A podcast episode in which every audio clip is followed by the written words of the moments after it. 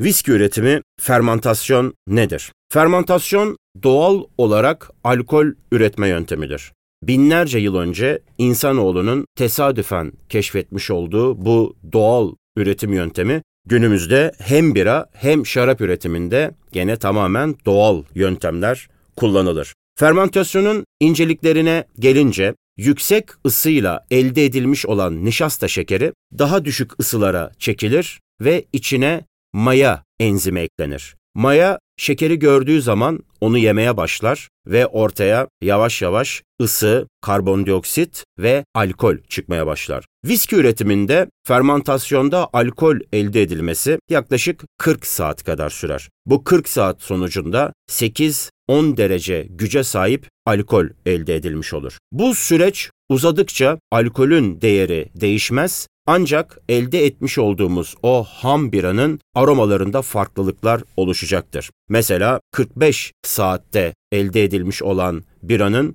aromaları daha farklıyken 100 saate kadar yaklaşmış bir fermentasyondaki biranın meyvemsi notları çok daha güçlü olacaktır. 60 saatlerde tropik meyve notları çıkarken 70 saatin üstündeki fermentasyon işleminde elma, armut gibi aromalar hissedilirler.